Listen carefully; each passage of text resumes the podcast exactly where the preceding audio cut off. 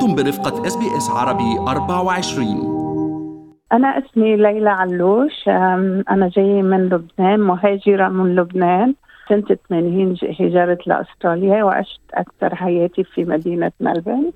هي المدينة اللي بحبها كثير ولما جيت من لبنان جيت بفكرة إنه أنا حقعد سنة أتعلم إنجليزي وأرجع على لبنان وبعد 40 سنة بعدني بأستراليا.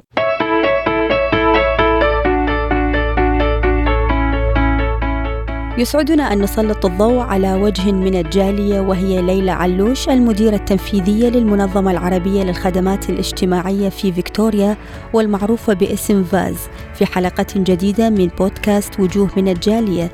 مرحبا بك ست ليلى ضيفة عزيزة على إذاعة SBS عربي 24 أهلا وسهلا أخت منال واهلا وسهلا بكل المستمعين من جاليتنا الكريمة. آه والله أنا الحقيقة هاجرت من لبنان لأستراليا بآخر سنة 1980 وكنت بفكرة إنه حيجي أقعد وقت قصير أتعلم إنجليزي أتخرج أي شيء وأرجع على لبنان بعد 40 سنة بعدني بأستراليا. لأنه كثير عجبتني الحياة بأستراليا وحبيت أستراليا. بنفس الوقت اسا عندي حنين كبير للبنان ومحبة قوية جدا للبنان. وهيك بقدر أفهم إنه المهاجر مهما يروح من بلاده بضل بحب بلاده الأم. وطبعا نحب بلادنا اللي استضافتنا وعطتنا كثير من الحياة الحلوة وال وحققنا أشياء حلوة بحياتنا. نعم وصلت إلى أستراليا ست ليلى بالعام 1980 وأيضا بدأت بالعمل بالخدمات الاجتماعية. يعني حضرتك قريبة جدا من الخدمات المقدمة للجالية تساعدين اللاجئين والمهاجرين كونك المديرة التنفيذية لمنظمة فاز بولاية فيكتوريا.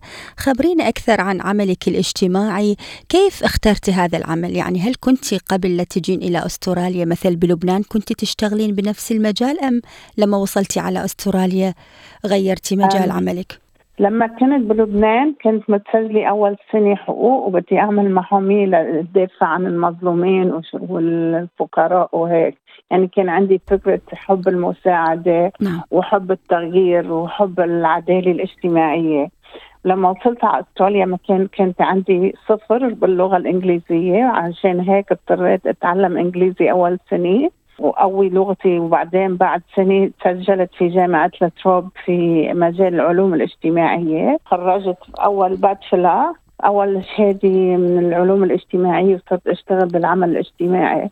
حسيت إنه العمل الاجتماعي هو العمل اللي شبيه لأفكاري وهو اللي بيعطيني طاقة ودافع لحتى يساعد الناس اللي عند المستضعفة بالمجتمع اللي بحاجة لمساعدة نعم. لأنه أنا لما جيت كثير ناس ساعدوني إخواتي وأصدقائي وناس كمان تانيين تعرفت عليهم ساعدوني أتعلم لغة أتعرف على نظام البلاد.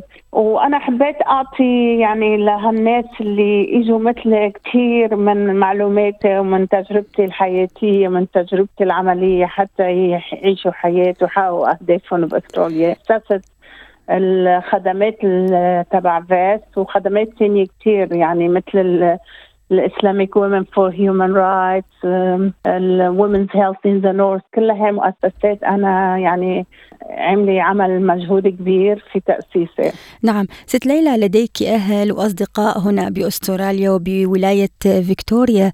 فخبرينا هل أسستي عائلة هنا بأستراليا أم كنت لما إجيتي من لبنان حضرتك عندك عائلة؟ لا أنا لما جيت من لبنان كنت صغيرة عمري 16 17 سنة يعني.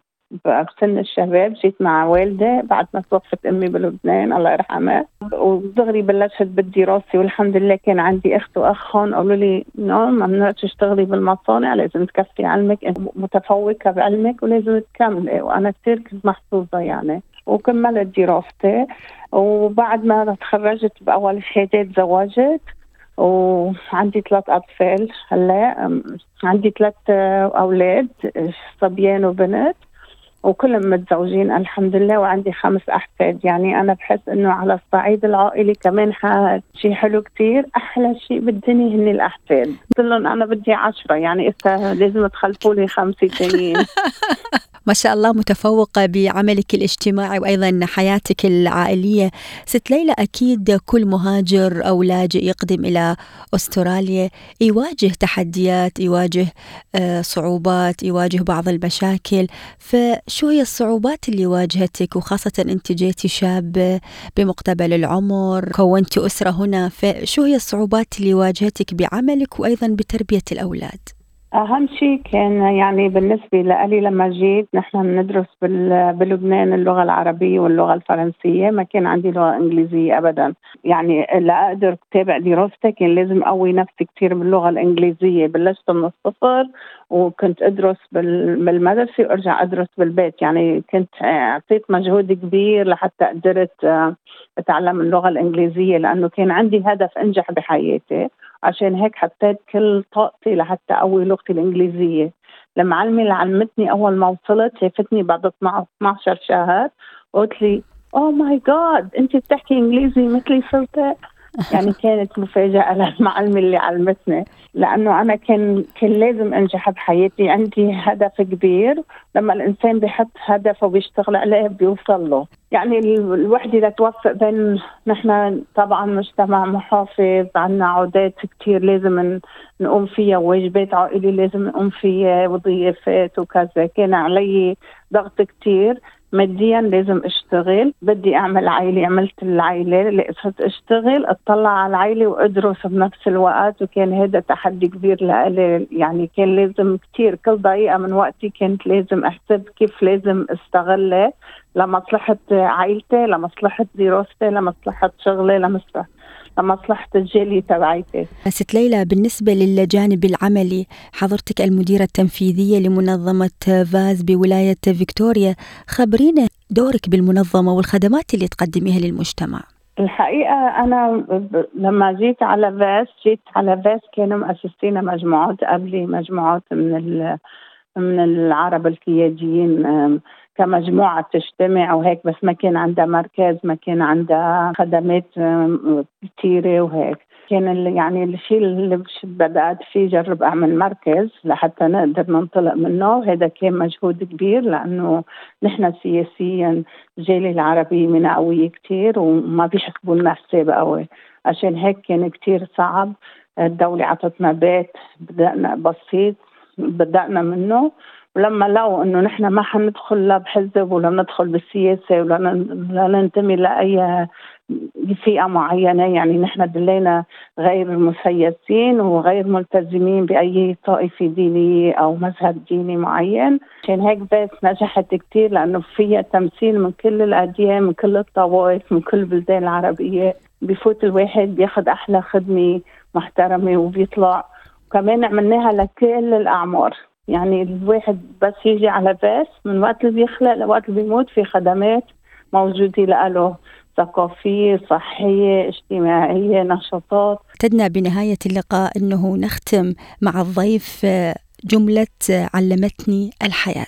ماذا علمتك الحياة؟ علمتني الحياة أنه كل إنسان لازم يقدم شيء للمجتمع اللي بيعيش فيه. كنت معكم أنا منال العاني وحلقة جديدة من بودكاست وجوه من الجالية وضيفتي السيدة ليلى علوش المديرة التنفيذية للمنظمة العربية للخدمات الاجتماعية في فيكتوريا والمعروفة باسم فاس. اضغطوا على ال like أو على ال share أو اكتبوا تعليقا. تابعوا إس بي إس عربي 24 على الفيسبوك.